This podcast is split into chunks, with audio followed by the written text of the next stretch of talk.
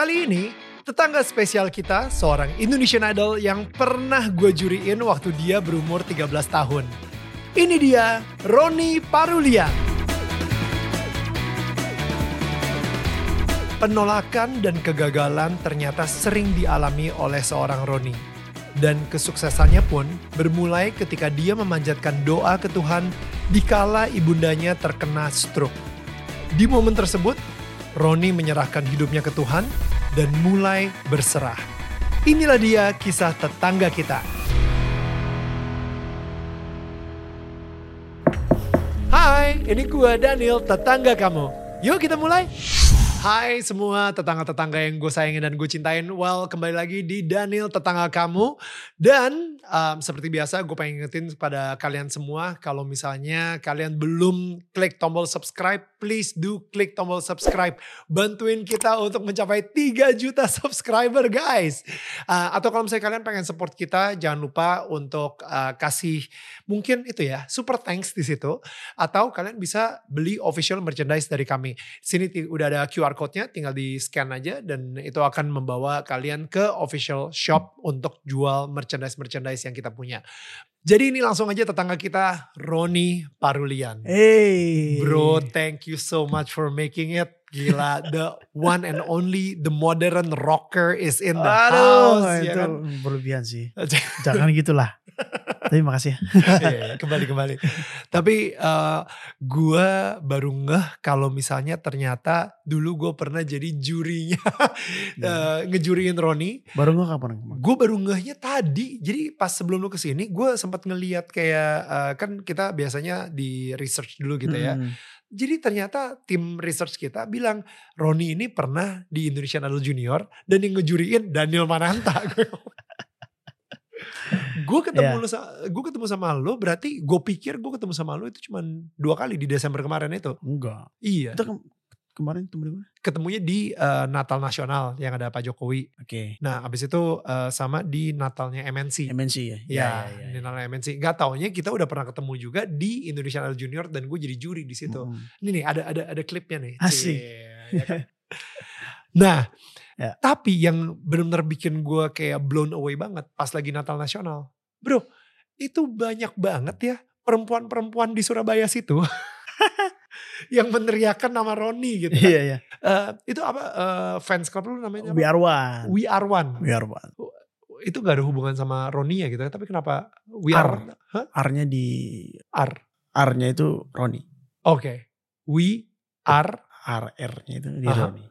Jadi mereka nggak tahu ya itu itu itu mereka yang buat sendiri. Oke. Oke. Mereka yang buat sendiri. Jadi ada jadi jadi tak kan ada ada ada ada ada, pilihan dan terakhirnya itu We are one. Oke oke. Lebih bagus We Are One daripada Ku Daniel by the way.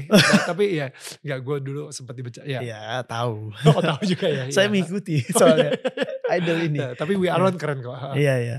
Ya, katanya mereka punya punya filosofi eh, Roninya satu satu untuk selamanya ngerti kayak Ya. we are one kita akan selalu satu untuk untuk sampai kapan pun sampai Wow. Roni punya album ke seribu pun kita tetap solid satu tetap dukung Roni Parulian gitu intinya Wow. gitu lah intinya gitu Oke oke. Heeh. I like that. Um, dan ya itu berarti kayak pas lagi di Surabaya itu Ya. di Natal Nasional itu literally gue ngeliat Pak Jokowi lewat gitu ngeliatin mereka tapi mereka kayak ya oke Roni gue juga nggak ngerti sih Wah gila, Nggak ngefansnya ngerti, sampai ngefans itu gitu. Gue sampai denger lo nggak boleh pacaran sama siapa-siapa. Sampai seposesif dan sefanatik itu ya. Iya ya mungkin kayak kita kayak kita kayak orang pacaran gitu lah ya Iya, mungkin ya jadinya ya Iya ya.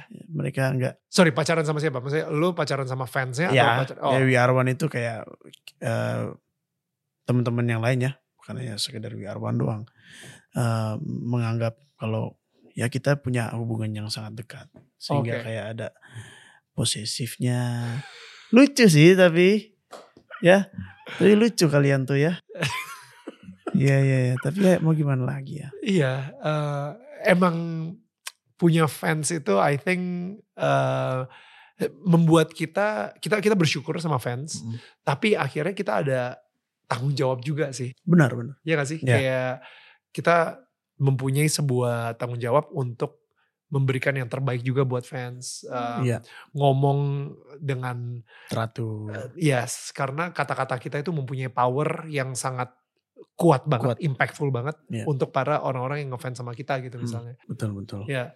So, lu eh lu ngira gak sih hidup lu dari dulu tuh ya eh, dari waktu kecil sampai hari ini bisa sampai ada orang yang fanatik banget eh, di We Are One juga kayak gitu sampai Yeah. sampai segitunya gitu yang kayaknya di Indonesian Idol Junior nggak nggak tuh akan ada We Are One gitu kan Iya, kayak eh, oke let's let's start with your origin story masa kecilnya Roni Parulian tuh seperti apa sih?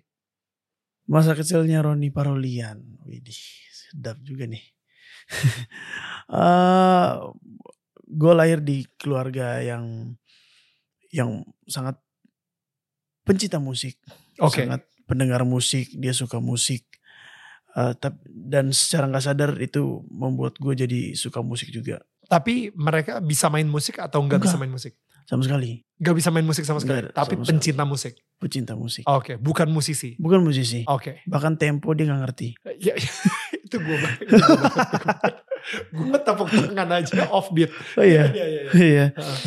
Ya itulah eh, buat gua kayak jadi oh gue di setiap pagi tuh gue selalu dicokokin yang gak sadar ya cokokin Hmm. dengan musik-musik Batak musik-musik lawas Hmm. sampai akhirnya eh kalau ditanya kapan mulai nyanyi akhirnya pada waktu itu ya karena keseringan nyanyi di rumah karena sering ngikut-ngikutin kaset itu ya kan Hmm. kalau orang Batak itu setel kaset setel kaset nyanyi La- lagu oh si- eh, yang nyanyi siapa? Bokap nyokap ikut nyanyi atau elunya ikut nyanyi juga gitu? rata-rata orang Batak Ya. ya kan tapi di keluarga gue juga gitu ternyata Oh jadi ketika di setelin lagu Batak langsung nyanyi otomatis aja Padahal- otomatis aja Padahal nggak mau nyanyi tapi ya Iya, nyanyi gitu. nyanyi aja spontan uhui kayak gitu loh Ya.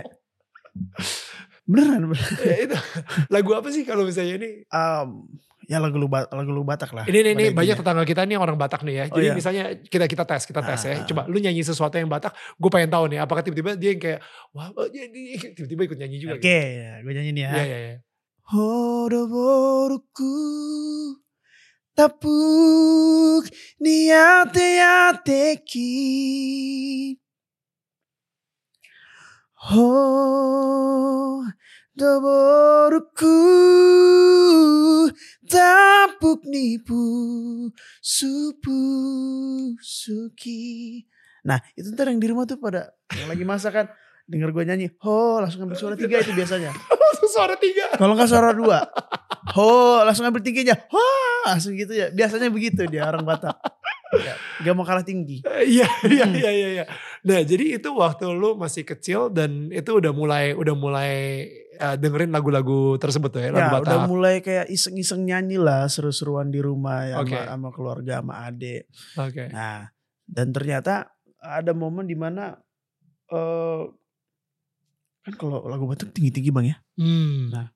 Dan biasanya itu solonya kalau misalkan ada part yang tinggi itu gue selalu pengen nyoba tuh. Hmm. pengen nyoba dan posisinya gue cuman berdua doang di situ adik gue nggak nyanyi cuman Hmm. gue doang yang nyanyi kan Hmm. Eh, ketika itu bokap gue lagi di luar Mhm. dan pas gue nyanyiin lagu itu part itu bokap bokap gue di luar kaget katanya Hmm. siapa nih yang nyanyi nih kayaknya nggak ada nih keluarga gue yang bisa nyanyi kayak gini Ini bakatnya nurun dari siapa lagi? iya da- dari siapa ya gitu Iya iya iya. akhirnya masuk ke rumah nanya ke adik gue siapa tadi nyanyi dek Hmm. abang katanya loh bisa nyanyi ke abang katanya gitu Hmm. nggak tahu pak emang itu nyanyi ya kayak masih kayak Hmm. gitu pertanyaannya ya bisa lah itu coba coba di, di, disuruh coba disuruh ulang akhirnya gue ulang bagian part itu tuh yang didengar Ya. bapak tuh gue masih inget banget bagiannya itu Itu yang lagu barusan apa? bukan bukan Ah, ini beda lagi Oke. beda lagi Lagu apa? lagunya Simbolon Kids kalau bang Daniel tahu Sion Oke. Sion Nggak tahu. Sion Del Cilik Oh, Oke. Iya Oh oke oke oke. dia bertiga kan punya grup cilik waktu itu Mhm. dan itu pada masanya eh, lumayan gede Hmm. besar mereka dan gue mencoba untuk tirukan lagu itu Hmm. dengan suara gue ternyata bokap ngeliat kok oh, ini punya bakat nih dan dan kayaknya beda nih suaranya nih Right. ya yang disuruh ulang yang tadi gue bilang suruh ulang Em, mungkin dari situ gue ngeliat dan bokap gue ngajuin untuk kan itu kayaknya dua minggu lagi kayaknya ada acara deh dua minggu lagi kayaknya ada acara pesta bona tahun gitu Ah, itu artinya apa? pesta bona tahun itu acara satu marga Mhm. eh, satu marga satu kota ataupun satu Indonesia gitu ya Hmm. kita ngadain kayak ucapan syukur gitulah Oke. tapi di ada ada ada musiknya ada gondangnya Hmm. segala macam Acaranya tinggal dua minggu lagi, tiba-tiba bokap lu hebat banget untuk bisa nyelipin anaknya nyanyi di Iya. situ gitu. dan dan dan dan itu acara itu emang anak-anak suka nyumbang di situ maksudnya nyumbang Ya, nyanyi di situ ya, ya, ya. nah mungkin ini kesempatan nih Ya. dipikir bokap gue untuk untuk eh, Roni ini bisa coba nyanyi gitu kan Hmm. Akhirnya bokap nanya ke gue, eh, Amang mau nggak Nih, kita nyanyi nyanyi di Puna tahun gitu. Hmm. Ya waktu itu masih bocah, masih umur piyik kan. Oh iya pak, ya Allah, gas aja lah. Karena gue lihat dapat duit kan. Iya kan? Iya, Iya kan? iya, iya, iya, Anak-anak, iya. Bang. Oh iya, iya, iya, Iya. iya, iya, pasti lah. Oh iya, Iya, ya. Bisa Iya. kaya deh. iya iya nih. Gas lah pak gitu. Iya. Eh ya udah diikutin. Tapi temenin ya pak gue bilang gitu. Hmm. Akhirnya ditemenin, temenin. Ternyata pas di sana antusiasnya bagus. Hmm. Lu Eh. gugup gak sih di situ? Dikit banget. Oke. Ya, gue, gue, gue masih inget lah waktu itu gue ngapain aja.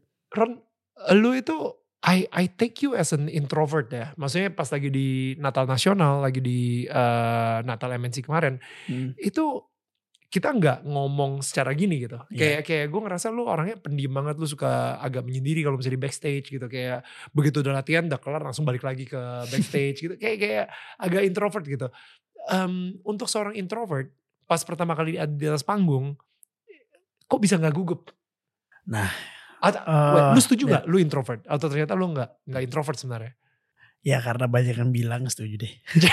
gak tahu gue gak pernah menilai diri gue sendiri soalnya. Oke oke oke. Iya. Tapi karena banyak yang bilang gue yang seperti tadi Iya. Bang Daniel bilang. Ya udah deh Ya, introvert ya, deh. Ya udah deh, ya, Ya deh, udah apa kata lu lah. Ya. Tapi benar ya. Eh, memang gak bisa untuk oh, untuk cepat Hmm. berinteraksi dengan Ya. orang. Ya. Makanya ini kan kita udah udah dua kali take kan. Gak usah diceritain kalau yang bagian ini. Kesel.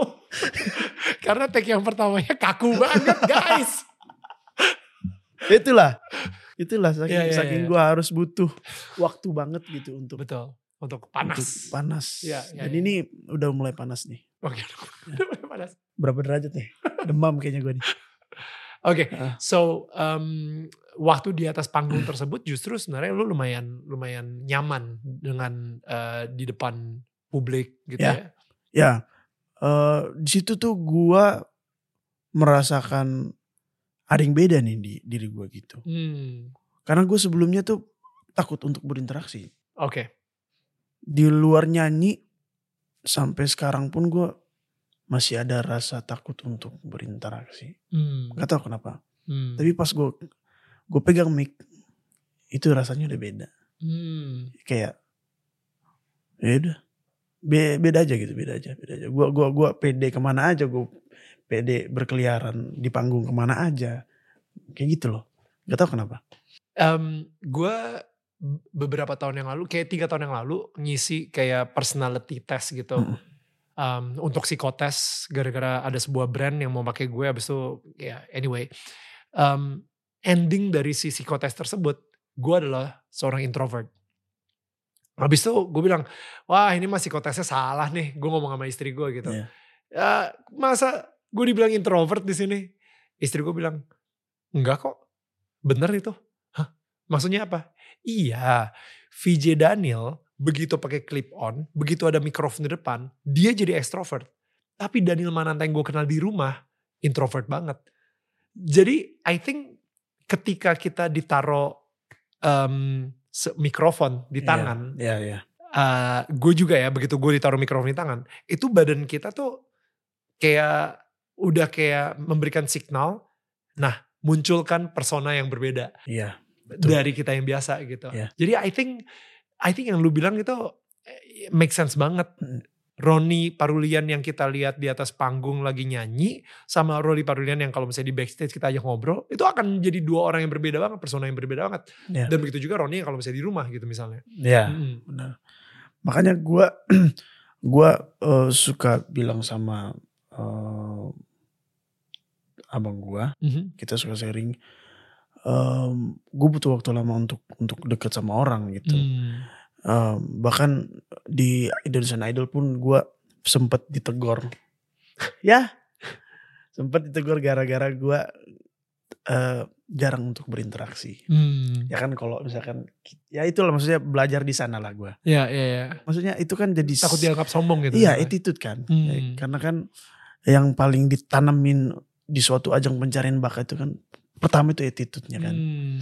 Dan mereka melihat gua kayak "Ah, kurang nih anaknya nih kayak mungkin kayak gitu. Dan di- dari situ gue mulai belajar, Mm. mulai belajar untuk untuk ya mu- lumayan susah Mm. pada waktu itu. Hmm. Emang Indonesia itu lumayan unik ya ketika seseorang nggak merespon dengan apa yang mereka ekspektasi langsung dicap sombong. Eh, Iya. Padahal bukannya lu sombong, lu emang nggak tahu mau ngomong apa. Iya benar. Iya Dan kadang-kadang malah lebih parah lagi takut ke- kelihatan goblok gitu. Iya. Jadi mendingan gue diem aja. takut dan takut so asik aja gitu. Takut so asik So aja. asik. takut ditolak gitu kayak. Iya, benar. Tapi malah dibilang sombong gitu. Iya, Karena iya. gue juga sering juga kayak eh, dan apalagi mood gue kalau misalnya gue di luar TV gitu ya. Itu kan misalnya gue lagi latihan lari, misalnya lagi apa, eh, otak gue sendiri juga lumayan lagi kalut misalnya, lagi banyak problem dan lain-lain. Orang kenal gue di TV itu kan asik.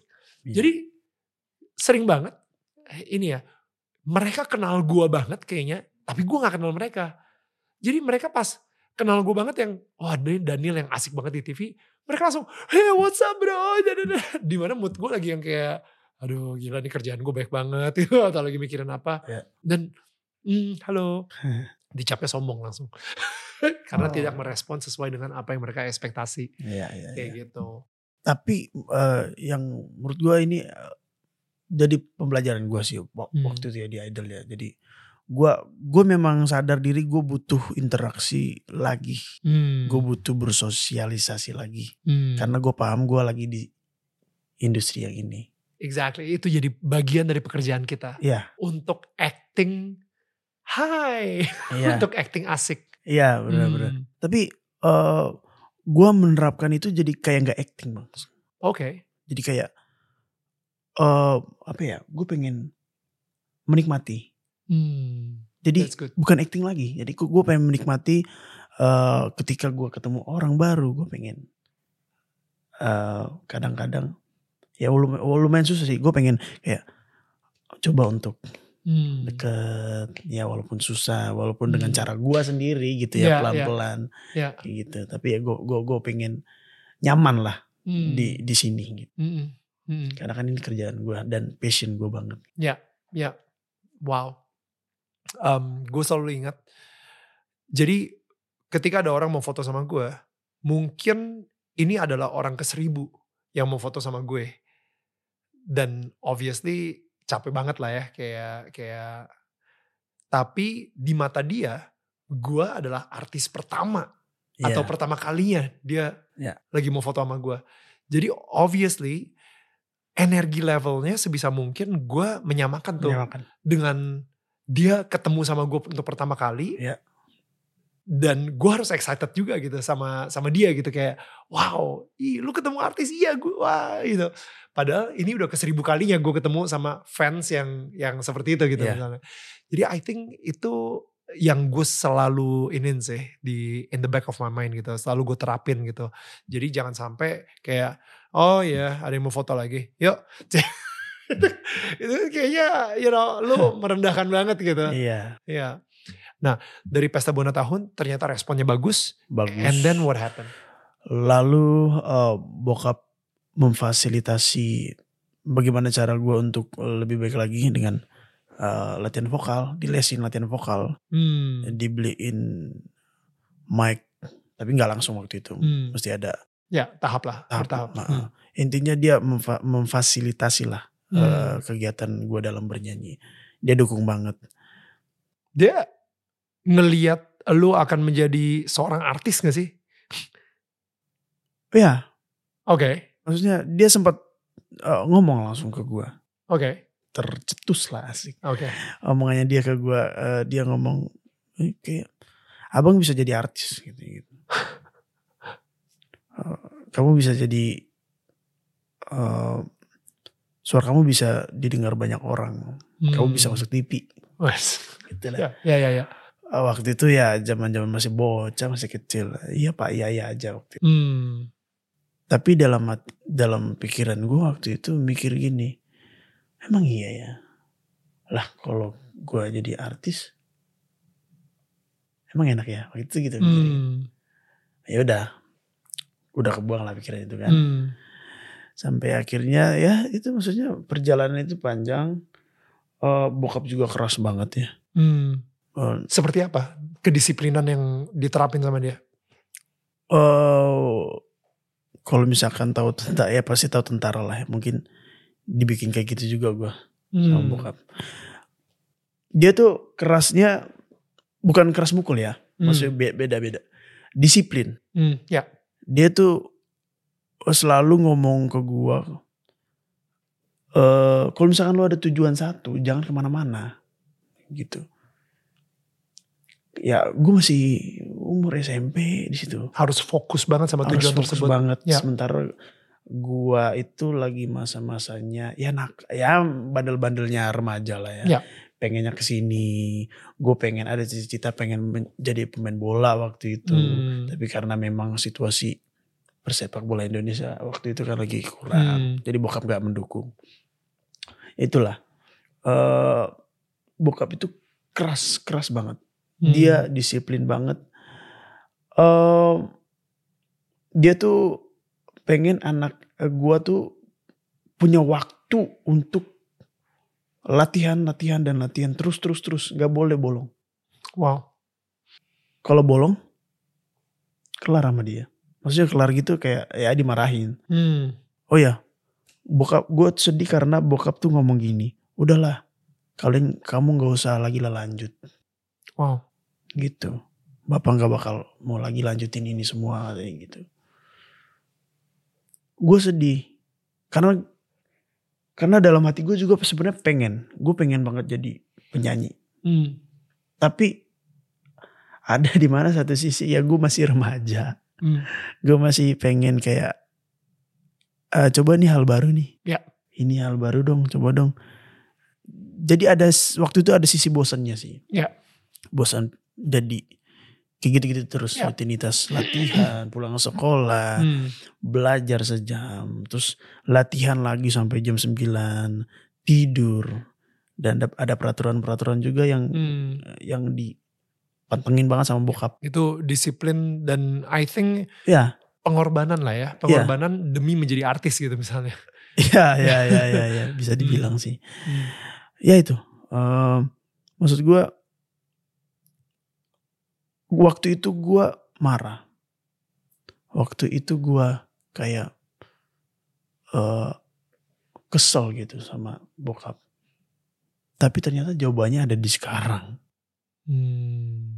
ngerti gak sih bang Ya. ternyata oh bokap tuh kayak gitu tuh karena karena dia tuh pengen mau di- gua gua kayak gini sekarang tuh karena salah satunya karena tindakan bokap dulu gitu Betul. Keras. kerasnya itu Disiplin. membangun Ya. Ya. bukan keras yang main fisik Ya. beda beda beda maksudnya Ada ada perbedaan yang sangat signifikan Ya. antara menghukum dan mendisiplinkan. benar-benar Ketika lu mendisiplinkan itu membangun karakter lo. ya Ketika lu menghukum itu Mm-mm. memper- menghancurkan karakter lo. ya Jadi kalau dalam hal ini gue ngelihatnya bokap itu benar-benar mendisiplinkan mm-mm. supaya ya disiplin itu kan seperti kayak ditabur terus ya ditabur tabur tabur tabur tabur dan hari ini lu menuai gitu. Ya. Mm-mm. Makanya kenapa eh, mungkin ya mungkin karakter gue bisa eh, seperti ini yang bang Daniel tadi bilang gue Hmm. orangnya ya introvert lah dibilang Hmm. ya banyak orang juga ngomong gitu ya mungkin karena eh itu ketakutan itu Hmm. Hmm. jadi pas bokap marah gue tuh selalu takut Hmm. untuk berinteraksi sama semua orang Hmm. Mungkin karena itu ya gue juga masih bingung kali Hmm. tapi ya gue gue bersyukur lah maksudnya Hmm. eh dia keras tapi dia dia juga kerasnya itu nggak menghancurkan fisik gua Hmm. tapi dia membangun karakter gua itu yang tadi Ya, ya. Eh, sampai akhirnya ada itulah pencarian bakat bokap nyari-nyari segala macam informasi pencarian bakat di TV pertama kali gue ikut ajang pencarian bakat itu eh, Indonesia mencari bakat Oke. Indonesia mencari bakat ikut di situ untuk pertama kalinya Itu em, sampai level mana tuh kalau misalnya di IMB? ngantri Ngantri. ngantri Oke. Nggak, tapi nggak nggak lolos ketemu juri. nggak lolos nggak lolos nggak Oh. lolos ke tahap selanjutnya yang kan biasanya di bilik-bilik lah ya kan Betul. itu nggak nggak sampai situ Oh wow. cuman ngantri bilik pertama pulang Ini kan kayaknya bokap lu ambi nih. Ya. Ngeliat oke anak gua bisa jadi artis. Em, dan abis itu pas ditanya, Roni mau nggak jadi artis? Mau. Ya kan. ya, anak anak Ya, umur 10 ya. tahun ya mau 10 aja lah ya. tahun. Ayo lah gitu kan. Nah, seperti apa? Tiba-tiba berubah nggak? Ada disiplin yang berubah? Kayak oke berarti kamu harus pemanasan vokal setiap hari. Kamu harus eh, berhenti makan yang pedas-pedas. Kamu minum hanya boleh air hangat. Ada ada ada yang berubah nggak saat ketika lu bilang oke gue mau gitu. ada Oke. um, bokap gue itu kan keras ya Hmm. Em, dulu itu gue tuh sama sekali nggak pernah sentuh es Hmm. nggak pernah sentuh gorengan pokoknya yang berminyak-minyak itu nggak nggak pernah kesentuh sama Wow. sekali bokap ya bokap kan kerjaannya banyak dan rela eh bukan kerjanya banyak sih maksudnya relasinya banyak Hmm. sehingga dia pernah di sini pernah ikut-ikut sound system juga jadi dia tahu bagaimana seorang penyanyi itu menjaga suaranya gitu Hmm. akhirnya dia kasih tahu itu ke gua gini kamu kalau misalkan mau jadi penyanyi nggak jangan minum es jangan makan gorengan jangan pokoknya yang berminyak-minyak yang pedes-pedes harus jaga itu gitu kan Hmm. ya anak-anak kayak "Wah, kok gitu banget ya Hmm. waktu itu Hmm. kok seribet itu Ya. gitu ya kan ya anak-anak gitu kan pengennya Main-main aja. main-main mau bebas Ya. Makan es.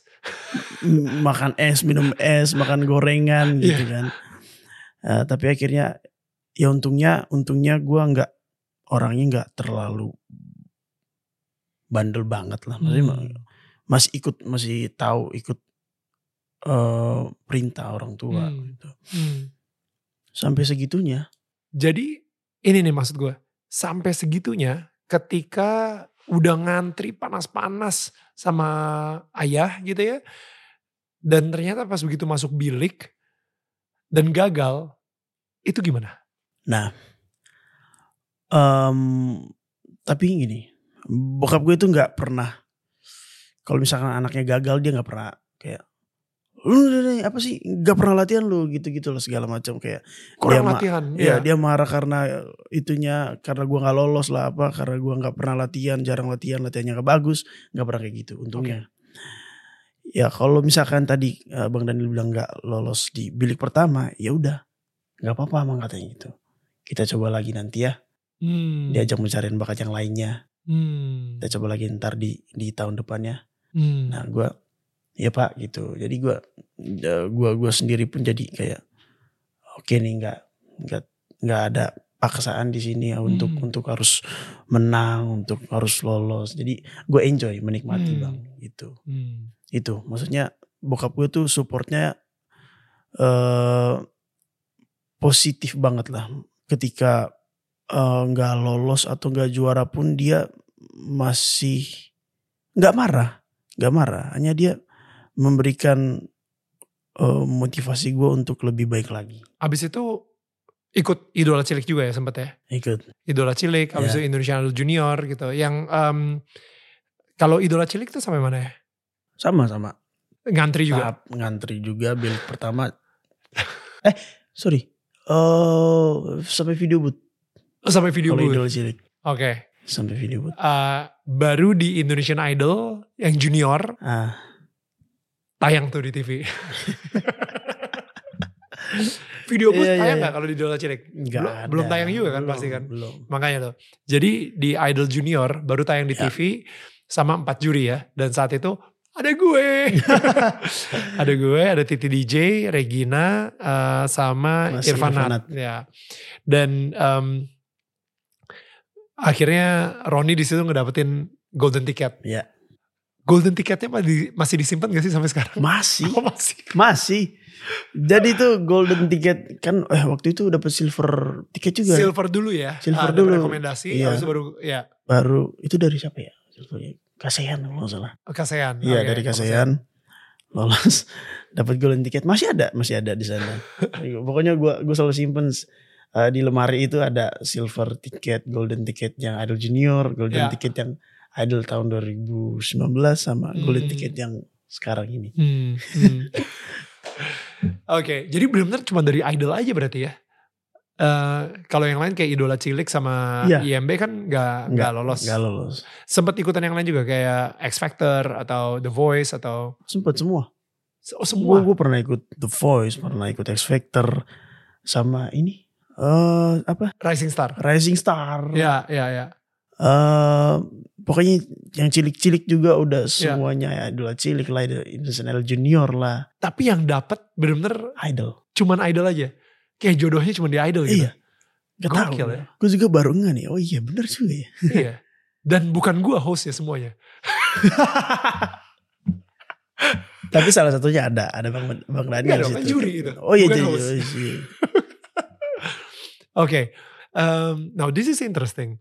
Um, pernah nggak merasa kalau misalnya Roni kayak ya kayaknya emang bukan jalannya deh di sini, karena kayak tadi ya uh, ngantri cuma sampai bilik, itu Iya. udah gagal.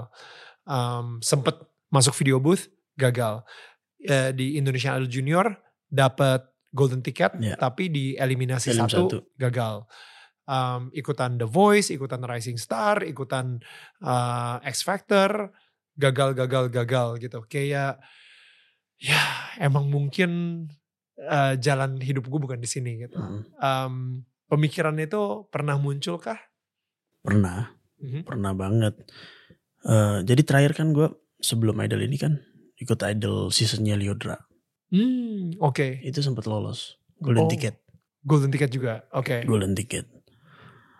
Um, sampai tahap Oh, Liodra tuh masih gue tuh hostnya. Ya, Masih, ya, ya, masih. Iya, iya, iya. tapi tapi kita nggak ketemu ya bang. Gak ketemu. Iya, iya. Soalnya kan kalau misalkan mau masuk ruangan kan selalu ada Biasanya dianterin gitu. Iya gitu-gitu kan. Ha. Tapi nggak ketemu kayaknya. Ikut itu. Kayak gue lagi makan nasi goreng di belakang gitu. Biasanya kalau lagi lapar gitu. iya. Gak penting lah. Gue nggak dapet golden, sorry. Oh makanya kita gak ketemu. Iya. iya ya, gue cuman dapet satu yes gitu waktu dari Bang Judika Oke. dan gue masih inget yang membuat gue kayak merasa ah bukan di sinilah jalannya gitu. Tapi gue merasa tertantang juga waktu Bunda Maya ngomong ya maksudnya dia ngasih saran lah, ngasih Hmm. kritik. Kritiknya apa saat itu? Waktu itu kan gue bawain lagu rock ya. Hmm. lagu rock oh ya lagu yang benar-benar rock lah gitu maksudnya Hmm. nggak bukan rock yang yang ballad soft Hmm. rock rock banget gitu lagunya Judulnya apa ya? Masih inget gak? Yesterday dari Guns N' Roses ya gue nyanyi lagu itu eh ya gue sadar diri sih gue gua gua membawakan lagu itu dengan gua yang waktu itu baru ketemu bukan ketemu mencari karakter Hmm. suara gua Hmm. ini arahnya ke mana nih waktu itu mak gue masih bingung waktu 2019 itu gue masih bingung ini karakter suara gue itu ke mana ya Itu di momen itu ya Di masih itu. masih bingung tuh. Masih Karena bingung. apa? Baru baru baru pecah suara atau gimana? eh ud- udah pecah tapi belum kayak stabil gitu loh bang. Oke. Akhirnya gue cari-cari gimana ya, gimana ya. Tapi gue suka musik rock. Hmm. Dari kecil gue suka banget musik rock. Hmm. Sampai akhirnya, wah kayaknya jiwa gue di rock nih Hmm. gitu. Tapi belum ada pakemnya.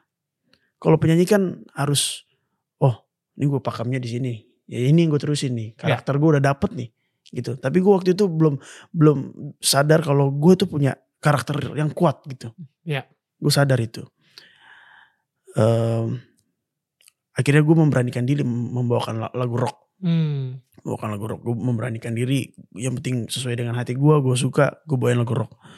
Kritikan Bunda Maya Ah, apa saat itu? kritikan Bunda Maya waktu itu kalau kamu nyanyi lagu rock ya udah rockin aja kenapa mesti setengah-setengah gitu Oh. kalau dari dari bun dari aku katanya gitu kamu itu nggak bukan nggak bu- nggak nyanyi rock itu katanya gitu nggak nyanyi rock gitu katanya ya gue merasa ya, Kena tuh. lumayan waduh langsung begitu ya, ya, ya.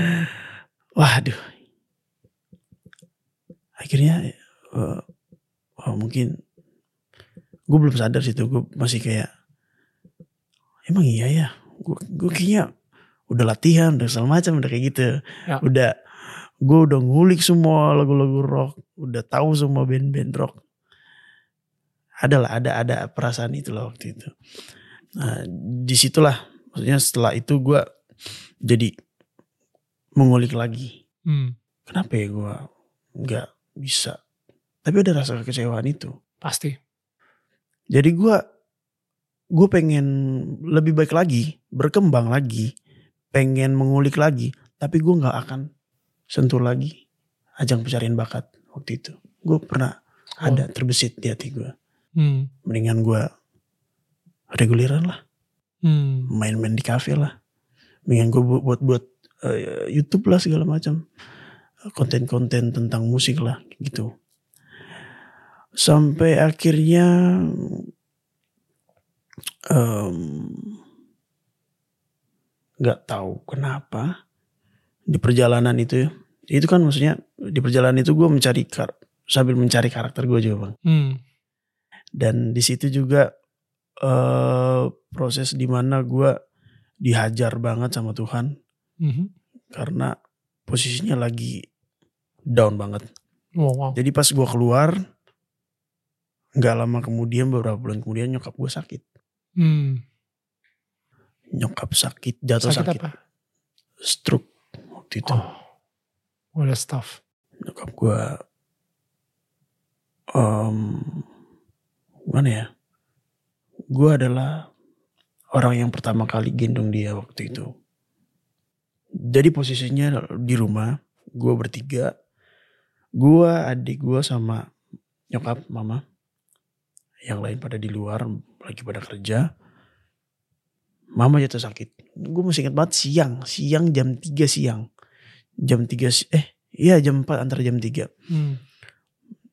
Mama lagi tidur, dia dia pengen dia pengen bangun untuk apa ya ke kamar mandi kalau nggak salah. Dia manggil gua. Roni sini dulu mang. Bantu dulu mama katanya gitu kan. Kenapa mak? Mama nggak bisa bangun katanya gitu. Oke, gue bantu untuk duduk. Hmm. Gue gue lihat belum belum ada tanda-tanda waktu itu. Hmm. Gue angkat, set, Ini tapi ini bukan sesuatu yang normal kan? Jadi misalnya kayak Roni bantu mama Bukan. untuk ini bukan sesuatu yang normal. bukan bukan. Iya, jadi untuk dia minta bantuin Iya. Roni aja itu udah sesuatu yang Iya, yang di luar iya. normal. Hmm. Tapi gue waktu itu berpikirnya nggak aneh-aneh emang. Hmm. Karena lagi capek kali ya. lagi capek, Hmm. lagi capek. Dan nyokap gue itu nggak pernah ngeluh sakit. Dan Hmm. nyokap gue nggak pernah, eh intinya ngeluh sakit lah gitu. Hmm. Akhirnya gue gua, gua, gua bangunin dia, gue angkat. Kenapa mak? Gak apa-apa katanya gitu. Yaudah, sampai situ aja waktu itu. Hmm. Gue balik lagi ke kamar. Dia mau naik, jatuh. Hmm. Bluk, udah begitu. Terus si Diva, adik gue namanya Diva udah udah kayak teriak ya teriak Hmm. orang inilah. Hmm. Bang, bang, Ro- mama, mama jatuh, mama. Jatuh kenapa? Gue bilang gitu kan. Ini. Pas gue tengok. Udah, udah Hmm.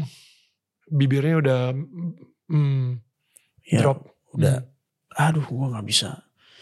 Kalau inget-inget itu tuh udah kayak inget sesuatu yang hitam gitu. Hmm. Hmm. Lu berusaha nutup dan ngelupain itu. Iya.